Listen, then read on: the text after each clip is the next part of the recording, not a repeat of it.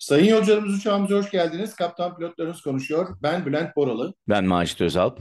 İkinci yayın dönemimizde havacılığa dair ve pilotluğa dair merak edilen konuları konuşmaya devam ediyoruz. Bugün son zamanların, son yılların güncel bir konusunu ele alacağız. Kokpitte tek pilot ile havayolu seyahatlerini yapar mısınız? Tek pilotla uçuş yapar mısınız konusunu bugün maaş kaptanına ele alacağız. Konu sadece tek pilotla değil, ileride belki de tamamıyla pilotsuz uçakları devreye koyarak endüstri bu işi yapmayı istiyor.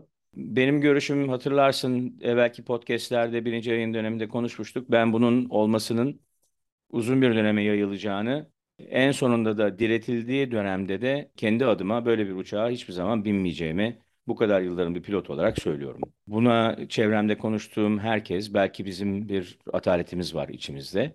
Ama bu kadar yılın tecrübesi, tecrübe derken 43 yıl bende, 37 yıl e, sende yaklaşık 80 yıla varan bir uçuş tecrübesinden bahsediyoruz. Seninle bazı görüşlerimiz ayrılıyor bu konuda.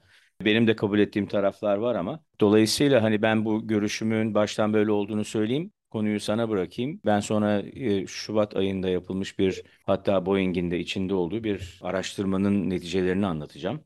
Dolayısıyla e, nasıl bir gelişim bekliyor bizi? Buna karşı neler yapılabilir? Nasıl birlikte olunabilir? Onu göreceğiz. Ümit ediyorum ki 35-40 dakikalık bir zaman dilimi içerisinde bunu anlatmak mümkün olur. Olmazsa başka bir zamanda tekrar inceleriz. Sözü sana bıraktım. Peki o zaman öncelikle şunu söyleyelim. Bugünkü teknoloji buna müsaade eder mi, etmez mi konusunu bir ele aldığımızda evet bugünkü teknoloji insansız hava araçlarını uçurma konusunda o yeterliliğe sahip. Peki uçaklar bugünkü teknolojide pilotsuz yolcuyla uçmaya uygun mu diye baktığımızda konuyu o şekilde incelemeye kalktığımızda maalesef yolcu uçakları çoklu kurum sistemine göre dizayn edilmiş uçaklar. Birden fazla pilot olacak, birden fazla ekip olacak ve onların birlikte koordineli bir şekilde çalışmasıyla bir noktadan bir noktaya götüreceğiz ve olayları ele alacağız. Olayları ele alacağız derken... Ve hatta bazen iki pilot değil, bazen yeni pilot eğitiminde üçüncü pilot emniyet pilotu olarak bile görev yapıyor değil mi? Pilot eğitiminde, evet. yeni pilotun eğitiminde. Evet. Dolayısıyla kokpitten bir pilotu çıkartıyor olmak bir anda o kadar çok kolay olmasa gerek. Mevcut düzen devam ettiği takdirde bu düzende pilotun kokpitten çıkartılıyor olması, tek pilota düşürülüyor olması bence kabul edilebilir değil. Uçuş emniyetini tehdit edecek bir unsur olacaktır. Mevcut düzen içinde eğer ki kokpitteki personelin yarısı kokpitin dışına çıkarılıp azaltılmaya çalışılırsa bu safety'den ziyade, verimliliği arttırmaktan ziyade bence biraz nasıl söyleyeyim kar amacı güden bir yaklaşım haline gelir. Ki havacılık kar yaklaşımıyla ele alındığı takdirde çok büyük bedellere sebep olabilir. Çok büyük katastrofik olaylara sebep olabilir. İşte en son çok canlı yaşadığımız geçmiş, çok yakın geçmişimizdeki Boeing 737 MAX olaylarını bütün yolcular biliyorlardır. Bütün dinleyicilerimiz biliyorlar. İşte Boeing'in bu hızlanmış rekabet ortamında, acımasız rekabet ortamında geride kalmamak amacıyla Boeing 737 MAX'leri yeterli uçuş emniyet kriterleri sağlanmadan rekabette yerini koruyabilmek amacıyla piyasaya sürmüş olması sonucu nerelere getirdiğini gördük. Dolayısıyla kar birinci hedef olmamalı. Evet verimlilik arttırılmalı ama kar birinci hedef olmamalı. Bunun başka yolları mutlaka dizayn edilmeli diye düşünüyorum. Aslında o kadar doğru bir noktadasın ki tabii Boeing bundan ders aldı mı ben aldıklarını düşünüyorum ama yine de Ocak ayında Boeing'in şimdiki CEO'su Dave Calhoun bir dünya havacılığına kendi düşündüğü bir sırrını açtı. O da ileride sivil havacılığın otonomus bir şekilde yürütüleceğini düşünüyorum diye ifade etti. Bunu Bloomberg TV'ye anlattı ve Biraz zaman alacak. Biraz güveni ve emniyeti yukarıya doğru çıkarmamız lazım. Bunun için de mutlaka bir sertifikasyon yapmamız lazım diye. Bildiğimiz gibi bütün askeri havacılık endüstrisinde şu anda bizimki dahil otonomus olarak dronlar, SİHA'lar, İHA'lar uçuyorlar. Tabii bunun sonrası ne olacak? Tamamıyla böyle otonomus uçan bir dünyaya mı döneceğiz? Hava yolları bunu çok istiyor. Senin söylediğin nedenlerden. Bir tanesi bir kere pilotların dinlenme, ikincisi ücret politikaları, üçüncüsü insana bağlı olmaktan. Yapımcılar da yani uçak yapıcıları da yeni teknolojiyi bunu adapte etmek istiyorlar. Havacılık sertifikasyonu yapan FAA gibi unsurlar da bunu nasıl yapılacağını planlamaya gayret ediyorlar ama acaba pilotlar buna nasıl bakıyor? Pilotların çoğunluğunun buna çok e, iyimser baktığını zannetmiyorum. Hatta bir e, sana bir ifadede bulunayım. küçük uçaklarla ilgili yani kargo uçaklarıyla ilgili şu anda epey bir araştırma var. Ve zannediyorum FedEx 240'a yakın Cessna uçaklarını kargo için kullanmaya şu anda hazır durumda onları getiriyor. Ama yolcular arasında yapan bir araştırmada ilk başta bu gündeme geldiğinde çok neredeyse yüzde yüze yakın bir kesim bunun kabul edilemeyeceğini, geçen sene yapılan bir araştırmada ise yüzde seksenine yakın toplumun buna hazır olmadığını gösteriyor. Ha bu ileride azalır mı? Bunu göreceğiz. Onu tartışacağız. Bir şey söyleyecektin, sana bıraktım. Biz pilot olduğumuz için olayın direkt olarak etkilenen ya da içindeki unsurlardan bir tanesiyiz. Ana unsurlarından bir tanesiyiz. Dolayısıyla olaya kendi penceremizden bakıyor gibi, subjektif bir değerlendirme yapıyor gibi gözüküyor olabiliriz. Buna psikolojik anlamda karşı çıkıyor gibi görünüyor olabiliriz. Fakat o değil. Biz pilotlar aslında teknolojinin içinde mesleğine başladığı teknolojiyle bitirdiği zamandaki teknoloji arasında korkunç fark olan bir insan grubuyuz. Biz pilotlar insan olarak buna karşı değiliz. Beyin olarak teknolojiye karşı değiliz. Bunların uygulanmasına tarafız aslında. Ve meslek hayatımız içinde de bu gelişimi sürekli yaşıyoruz. O yüzden asla bu bir subjektif yargılama değil. Buradaki teknolojiye karşı çıkmak değil. Evet, otonomuz sistemlere doğru gidiş var. Bugün uzay yolculukları otonomus olarak yapılıyor. Yapılmak durumda. Otonomus olarak işte insansız hava araçları var. Bunlar kendileri karar verip yapabiliyorlar. Amazon biliyorsunuz çok yakın zamanda uzaya 6 tane yolcuyu çıkarttı ve indirdi. Pilotsuz uçakla indirdi ve çıkarttı. Bunlar mümkün. Tabii ki mümkün. Ve gelecekte bence bu olacaktır da. Buna ben uzak olduğumuzu düşünmüyorum. Biz bu şeyleri hatırlarsın abi 2000 sene 2000'lerin başında 2001, 2002, 2003 o yıllarda İFALPA'nın Human Factor, Human Performance Komite toplantılarında konuşurduk. İnsansız hava araçları o zamanlardan itibaren başlamış bir proses. İnsansız hava araçları Atlas Okyanusu üzerinde geçiyorlar. Ticari anlamda bunlar kullanılabiliyorlar. Fakat işin içine yolcu taşıma kavramı devreye girdiğinde bu taşıdığınız yükü kaybetmek gibi bir şey değil. Yük başka, insan başka. O yüzden yolcu kavramı devreye girdiğinde biz safety'yi biraz daha ön plana çıkartmak durumundayız. Safety merkezli düşüncemizi ön plana çıkartmak durumundayız. Yolcular üzerinde yapılan araştırmadan bahsettik. Yani yolcular ne diyor bu duruma diye bakıldığında çok güzel bir noktaya temas ettin ama ben oradaki algının biraz yönetilebilir olacağını veya oradaki algının eğitilebilir olacağını düşünüyorum. Şu anda çünkü bence ikna bence ikna edilebilirliğini zorlayacaklar toplumun. Toplumu ikna etmeye çeşitli yayınlarla, reklamlarla, Instagram'dan, WhatsApp'tan, oradan, buradan bir yerlerden yolcunun algısını değiştirecek çok büyük bir hücuma maruz kalacağız. Ben, ben mesela yolcu şöyle kabaca üç sınıfa ayır, ayırsak diyelim şöyle hemen bir zihin jimnastiği yapsak. Hani bu teknolojiyi veya bu olayları hiç bilmeyenler, uçakta pilot varmış yokmuş bunu hiç bilmeyen ya da bilmek istemeyenler olabilir. Teknolojiye hakim yolcular, teknoloji anlamda buna uyum sağlayabilecek yolcular. Bir de mesela stresli yolcular, değil mi? Çok uçak uçuştan korkan stresli yolcular gibi. Bu baktığımızda böyle birkaç kategoriye ayırdığımızda yani bir kısım var ki bu stresli yolcular asla bilmeyecektir. İnsansız, insanın kontrol etmediği muhtemelen asla bilmeyeceklerdir ve karşı çıkacaklardır. Şimdi teknolojiyle çok uyumlu olanlar bunların da komplo teorilerini takip edenler ya da etmeyenler olarak bakabiliriz. Komplo teorilerini takip edenler diyecek ki uçağı istedikleri noktaya götürürler. Hani ben içindeyken e, benim kaderim başkasının elinde olabilir ve bundan biz hiç bilmeyebiliriz. Casusluk gibi, başka şeyler gibi ya da terörist aktivite gibi veya teknolojiye çok hakim olanlar e, bunu çok rahat kabul edecekler veya bilmeyip de kaderine teslim olanlar onlar için zaten bir şey fark etmeyecek.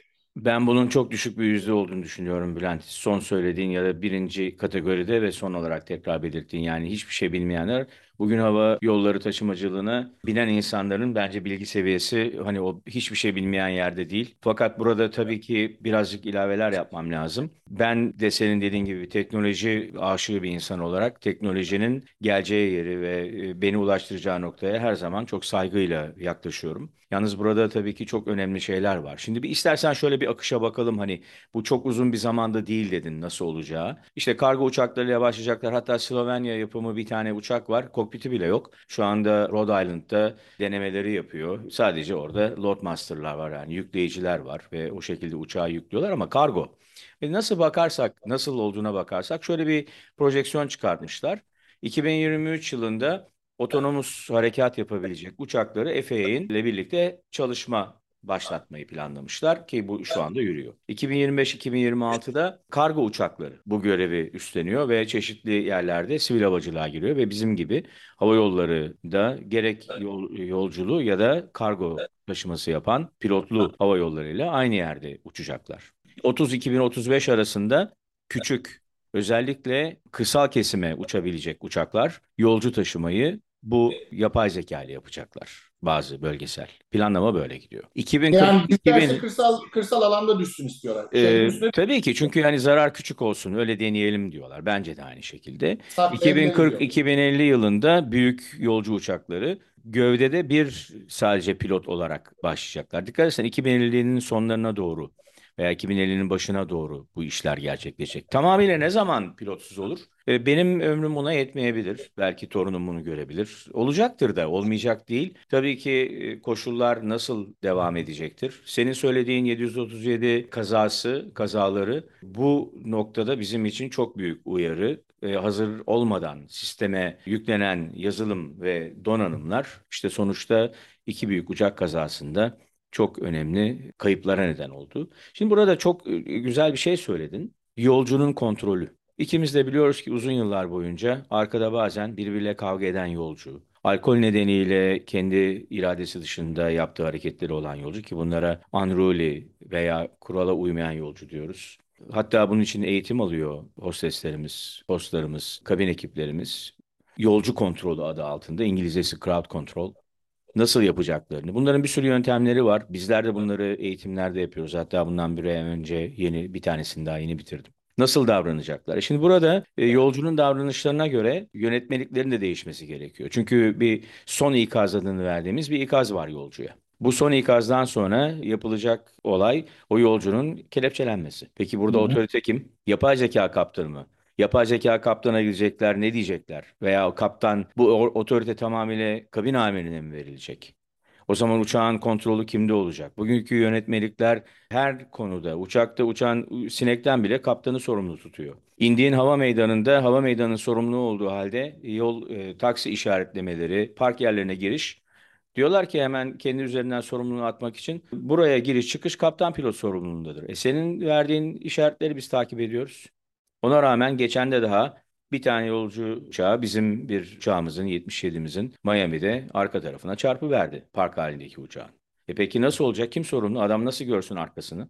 Şimdi bunlara baktığında evet. o kadar çok değişkenler var ki yapılması. Zaten gerekiyor. sorun sorun bu abi. Hani bugünkü altyapı bunu kaldıracak düzeyde değil. Mümkün Eğer değil. insansız hava araçlarına geçirecekse altyapının değişmesi lazım. Aynen öyle. Yani otonomus taksi, otonomus kalkış iniş, kalkış yapılmıyor. Hani inişte bazen çok düşük görüş şartlarında yapmak zorunda olduğumuz otomatik inişimiz var. Onun dışında bütün her şey manuel yapılıyor uçaklarda. Şimdi ben kendimi düşünüyorum. Bir pilot olarak yanımda bir tane AI var veya o AI aşağıdan bir şekilde kontrol ediliyor. Herhalde bir monitör edilecek. Bu sefer kokpitin devamlı monitör edilmesi lazım. Bu sefer e, sivil haklara giriyor iş, privacy, özel hayatına giriyor. Çünkü orada bütün uçtuğun müddet boyunca orada kontrol altındasın. E, fiziksel ihtiyacın var, tuvalete gideceksin. Şimdiki uygulamada biliyorsun mutlaka içeri bir başka şu şekilde kabin ekibi giriyor. E, yapay zeka varken içeride bu olacak mı? Ne kadar müdahale edebilecek? Yapay zekayı birisi hacklerse ne olacak? Bunu daha evvel de konuştuk. Yani ben hep Stephen Hawkins'in ve daha sonra da Google'ın iki tane AI kompütörünün birbiriyle başka bir lisanda konuşmaya başlamasını çok önemsedim. Stephen Hawkins'in eğer yapay zekayı durdurmazsanız insanlığın sonu olacaktır demesini. Geçenlerde gene bu konuda teknoloji devlerinden birinin başkanının söylediği yapay zekayı mutlaka kontrol etmemiz lazım yoksa sonumuz olacaktır. Şimdi bütün bunları ben söylemiyorum. Bu teknolojiyi üreten yapan, bunları öngören insanlar söylüyorlar. Haliyle yapay zekaya dedim ki yerden kumanda edildi. Ben başka bir karar verdim, o başka bir karar veriyor. Kimin kararı uygulanacak? Uçağı ikiye bölüp de doğru karara ya da yanlış karara götüremeyiz ki. Priority Zor. left. priority right diye Airbus'ta var ya basınca priority'yi evet. alıyorsun. Muhtemelen o priority ayarlarlar. Önceliği ayarlarlar ama ee, ya ama yapay zekanın bir şeyi varsa yani yapay bu zeka geliştirme olayı ya o, o öncelikli sol öncelikli sağ işlemini ortadan kaldıracak bir sistemi oraya koyduysa ne yapacağız? İki Tabii. yapay zeka havada birbiriyle konuşup da Aynen. farklı lisanlardan çeşitli e, uydu konuşmalarını birbirine bağdaştırarak o kanalları kullanarak bunların üzerinde bize bir oyun planı hazırlarlarsa ne olacak? Ko onu anlayacağız da kurmuyorum. Yani olabilecekleri söylüyorum. Değil mi? Biz onu anlayacağız da o bizi anlayacak mı? Evet, mesele bu kadar basit. Ee, tabii ki yani ben buna kesinlikle karşıyım demeyi de bir borç biliyorum. İçinden çıktığım pilot mesleğine bağlı olarak. Bunun ileride tabii ki bir takım şeyleri geliştirerek belki bir 100 yılı bulacak bir dönem, belki 80 yılı bulacak, belki daha az. Fakat bu konudaki itirazlarımızı yapıp bunun kontrolünü mutlaka sağlayacak bir yere gelinmesi lazım. Ben kendi adıma böyle bir yapay zekalı bir tanesi yapay zeka, diğeri de e, veya yerden kontrol edilen bir yapay zeka, diğer tarafta bir pilot olan uçakla bir yolculuk yapmayı tercih etmem. Hiçbir zaman da etmeyeceğim. Tabii mesela bunu biraz daha ekstrem noktalara alırsak abi biliyorsun Afganistan Amerika tarafından işgal edildiğinde oradaki insansız hava araçları kalkıp Teksas'ta bilmem nerede sabahleyin evinden çıkıp elinde kahvesi alıp işte hamburgerini alıp gelip bir ofise oturup bir tane joystick bir şeyle önündeki bilgisayar ekranına bakıp sanki PlayStation'da oyun oynuyormuş gibi kendisine verilen görevi yerine getiren savaşıp insanları öldürüp ondan sonra akşamleyin partiye ne, ne yapacağız ne edeceğiz diye konuşup yani bu şekilde hayatını devam ettiren şeyler vardı. Tabii otonomus kontrolde acaba yapay zeka kendisi otomatik kararları alıp onları kendisi mi uygulayacak yoksa uzaktan remote kontrol ya da uzaktan kontrol mekanizmasıyla hani bir ofiste bir pilot oturacak ya da pilot vari birisi oturacak ve onun müdahale etmesi anlamda mı olay ele alınacak? Bunlar farklı şeyler. Bülent biliyorsun şu son çıkan Chat IPG midir? Ee, yeni bir evet. program var. Ee, insanlar bu konuda bir takım firmalar şu anda çoktan iflas ediyorlar. Yani essay yazma yani bir kompozisyon yazma ya da bir işte bir bildiride bulunacaksın. Bir başlığı veriyorsun. Sana bilmem kaç sayfalık dokümanı hazırlıyor. Ee, peki bu bunun sonucu nereye gidiyor? E, yani senin karşında bir yapay zeka var ve e, örneğin birçok meslek tehlikeye girecek. Şu anda girdi bile. Bunun içerisinde sadece pilotlar yok ki grafik tasarımcılardan, metin bildirisi yazanlar belki kitap önünde bir takım kitapları diyecekler ki konu bu. Bana bir kitap yaz. O zaman yazarlar nerede olacak? His nerede olacak? Aşk nerede olacak? Sevgi nerede olacak? Ne kadar yansıtılabilecek? Keder, üzüntü. Yani bunlara baktığın zaman ben gerçekten yapay zekanın çok önemli bir yerde e, hayatımızda olacağını inanıyorum kontrol edilmesinin çok çok önemli olduğuna inanıyorum Bülent. Abi sen yine sen yine e, havacılığın güzel romantizm tarafına soktun bizi. Biliyorsun o yayınımız bayağı ilgi çekmişti. Havada geçen güzel anlarımızla ilgili yapmış olduğumuz yayınımız. Sen işi o noktaya soktun. Tabii şuna bir şöyle bir ele aldığımızda mesela bugünkü uçakların teknolojisine baktığında bugünkü uçaklarda uçak üzerindeki her şey kontrol ediliyor, uzaktan takip ediliyor ve onlarda bir şey olduğunda ilgili operasyon merkezine, hareket merkezine bilgi gönderiliyor. Anında bizim bilmediğimiz şeyler bile hareket merkezine gönderiliyor. Tabii ki. Ve oradan bazı arızalara müdahale edilebiliyor. Edilemese de sana bildiride bulunuyor bizim göremediğimiz. Ya böyle biz bir şey, böyle bir olay gözlemledik. Lütfen buna dikkat edin tarzında bir uyarı alabiliyoruz tabii ki. Ee, ama bunu yapma altyapısı var. Bunu yapabilecek teknolojisi var. Peki sana o zaman başka bir soru daha sorayım abi. Neden tek pilotu çıkartmak istiyorlar? İkisi birden çıkart kardeşim. Madem iki tane pilotun birinden kurtulmaya Aslında amaç o. Aslında amaç o Bülent. Bunu söylerlerse çok tepki alacaklarını biliyorlar. Bunun temel noktası başta da söylediğim gibi tamamıyla insansız, insanın uçuş görev zamanlarını dikkate almadan, insan e, pilotların mesela bir A noktasından B noktasına gitti.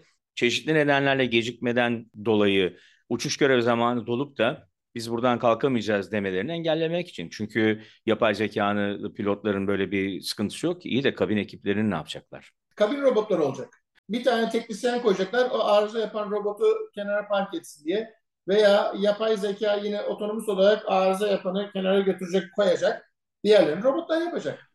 Valla işte bu tabii biraz ürkütücü ama olmayacak değil. Yani bunu her kurgu film bugüne kadar yapılan, ta benim çocukluğumdan bu yana yapılan her kurgu film aslında bugün gerçeğe dönüştü.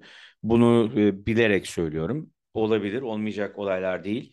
Ama gene de havacılık e, olayında, havacılık tarihinde insanların neden olduğu, insan hatasından dolayı olan kazaların nedenlerini biliyoruz. Bunun için hala ben araştırma yapılıyor. Ama bunu yapay zekalı, e, yapay zeka kullanarak veya uzaktan kumanda edilerek ortadan kaldırılmayacağını da adım kadar biliyorum. ben Dolayısıyla ben birazcık buna zor bir gelecek bekliyor havacılık endüstrisini, öyle görüyorum ben. ben buna şöyle bir şey demek istiyorum. Hani ya uçakta ben yolcuyken birisi benim hayatıma karar verecekse benle aynı sıkıntıyı yaşamalı. Çok doğru. Benle aynı stresi yaşamalı. Oturduğu koltukta sıcak koltuktan çayını kahvesini yudumlarken, tekini pastasını yerken bana bir hani bir tane uçak düştü değil ya içinde ol. Karar vereceksen benle aynı şeyi hisset, benle aynı şeyi yaşa. Bana bir çentik gözüyle bakmaması lazım. Bir tane gözüyle bakmaması lazım. Benim hakkında karar verecek olan sistem ya da insan neyse. O aynı çizgide olmalıyız. Ölümle yaşam arasındaki çizginin bize yaşattığı stresi benim için karar veren kişi de yaşıyor olmalı diye düşünüyorum. Ben sana bir anımı nakledeyim. Bundan yaklaşık bir ay önce Ramazan dönemiydi. Suudi Arabistan'da bir yere kalkacağız. Bir kabin amiri geldi ve dedi ki kabin memuru yolcularımızdan, kabin memurlarımızdan biri bayıldı. Hmm. Hemen öne doğru aldık, bize doğru yakın. Ben hayatımda bu kadar yüzü beyaz olan bir insan görmedim. Ağrı eşiği çok aşılmış. Çeşitli nedenlerden dolayı çok ağrısı var. Uçuşa gelmeyi seçmiş ağrısı olmasına rağmen bu ağrı dayanılmaz hale gelince de vücut kendini kapatmış. Hmm. Tabii hemen tıbbi yardımı istedik. Ben yanına gittim, elini tuttum, bir şeyler söyledim. Bak hala uçmaya çalışıyor. Hazırım ben gideyim diye ama ben e, Bülent gene söylüyorum yani beyaz o gördüğüm yüz yanında daha koyu bir beyaz. Öyle bir beyaz. Allah Allah. Çok ağır bir olaydı. Hemen aldık, uçuştan gönderdik. Sonradan teşekkür etme için e-posta göndermiş beni kurtardınız diye. Şimdi bakıyorum olaya. Burada hani tek pilotlu veya ileride iki pilotun da insanın olmadığı bir kokpit ortamında. Bunun kararlarının oluşması veya senin söylediğin gibi robot kabin memurlarının olduğu dönemde nasıl yapacağız?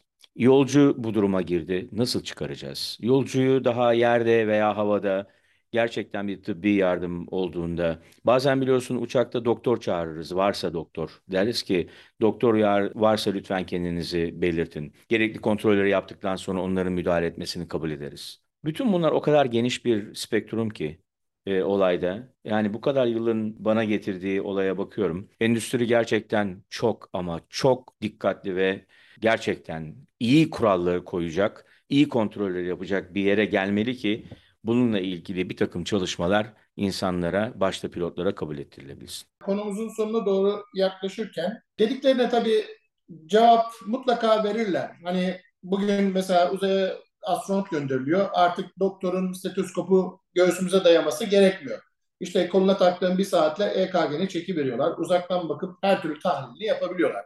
Ya da Mars'a adam gönderecekler. Evet burada işte doktoru, pilotu, osu busu e, hepsini birlikte yapmıyorlar. Yapay zeka ile mutlaka bunlara çözümler var. Bunlar mutlaka çözülmesi gereken sorunlar. Çözülecektir de işte dediğim gibi yolcunun algısının yönetilmesiyle ilgili veya artık eğitilmesiyle ilgili diyeyim adımlar atılıyor. Dediğim çok doğru. Hani çocukluğumuzda seyrettiğimiz gelecekle ilgili bilim kurguların hepsi geçmişte kaldı. Biz onların hepsini bize ne gösterildiyse hepsini geçmişte bıraktık. O teknolojinin tamamını geçmişte bıraktık. Bir tek ışınlama teknolojisini şu anda bilmiyoruz. Onun haricindeki bütün teknoloji geride kaldı. Hayatımıza girdi ve şu anda onlarsız devam edemiyoruz. Scotty, Ama Kaptan Kirk diyorsun yani. Beni ışınla. aynen, aynen Kaptan Körk'e bakıp ama ilkelmiş ama şeymiş diyoruz hatta. Tabii sonuç olarak ben şunu söylemek istiyorum. Dünya değişiyor, teknoloji değişiyor. Artık eskisinden çok daha hızlı değişiyor hatta. Ve biz buna adım atmak, ad, nasıl söyleyeyim, uyum sağlamakta zorluk çekiyoruz. Evet, kolay değil, gerçekten kolay değil. Biraz boşluk bıraksam aradaki boşluk çok büyüyor. Bizim kuşaktan sonraki kuşaktaki bugün mesleğe yeni başlayacak olanların önlerindeki 40-45 senelik süre içinde muhtemelen insansız uçuşlara şahitlik edeceklerini düşünüyorum.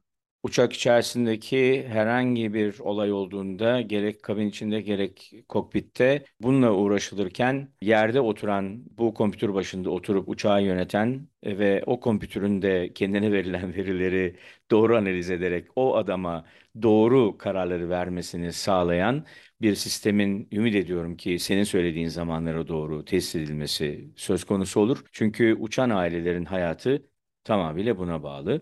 Ve son olarak da bizim e, podcastlerimizin grafik tasarımlarını yapan oğlumun bu sabah bu konuyla ilgili bir söylediği cümle vardı. Çünkü bunun görselini hazırlayacak. Yapay zekaya evet ama ben yapay zeka pilota yokum şu anda. Organik pilot en güzel pilot dedi. Ben de katılıyorum ve sözü sana bıraktım. Çok güzel. Ben de onu söylemeni istiyordum abi. Harika bir şey. Ben de çok katılıyorum. Sonuç olarak şunu söyleyeyim. Mutlaka insansız uçuşlar olacak. Gelecekte mutlaka olacak. Teknoloji oraya doğru gidiyor. imkanlar oraya doğru gidiyor. Bugünkü altyapımız buna uygun olmasa da gelecekte bunun yaşanacağını ben düşünüyorum ve e, bizden sonraki jenerasyonun bunu göreceğine dair beklentim yüksek. Şunu söyleyeyim. Bir kaza zincirinin son halkası pilottur. Çünkü uçağı kim kullanıyorsa kazayı o yapıyor. Fakat kazayı önleyecek son şansımız da iyi eğitilmiş bir pilottur. Dolayısıyla uçak içindeki iyi eğitilmiş bir pilot safety'nin garantisidir. Safety'nin en büyük sağlayıcısıdır. Buradan şöyle söyleyeyim ben hala en az iki seçilmiş, iki tane nitelikli, iki tane deneyimli iki tane iyi eğitilmiş ve iki tane iyi dinlenmiş pilotun bugünkü altyapı içinde uçaktaki safety unsuru olduğu ve bu şekilde korunmasının kamunun yararına, yolcuların yararına olduğunu düşünüyorum. Efe'nin dediği gibi nefes alan pilot en iyi pilottur. Ben de sana tamamıyla katılıyorum Bülent. Bizi dinleyen herkese çok teşekkür ediyoruz. Hepinize iyi inişler dileyelim. Herkese iyi uçuşlar diliyorum. Kabin ekibi iniş yerlerinize lütfen iyi inişler olsun. Cabin crew, landing position please.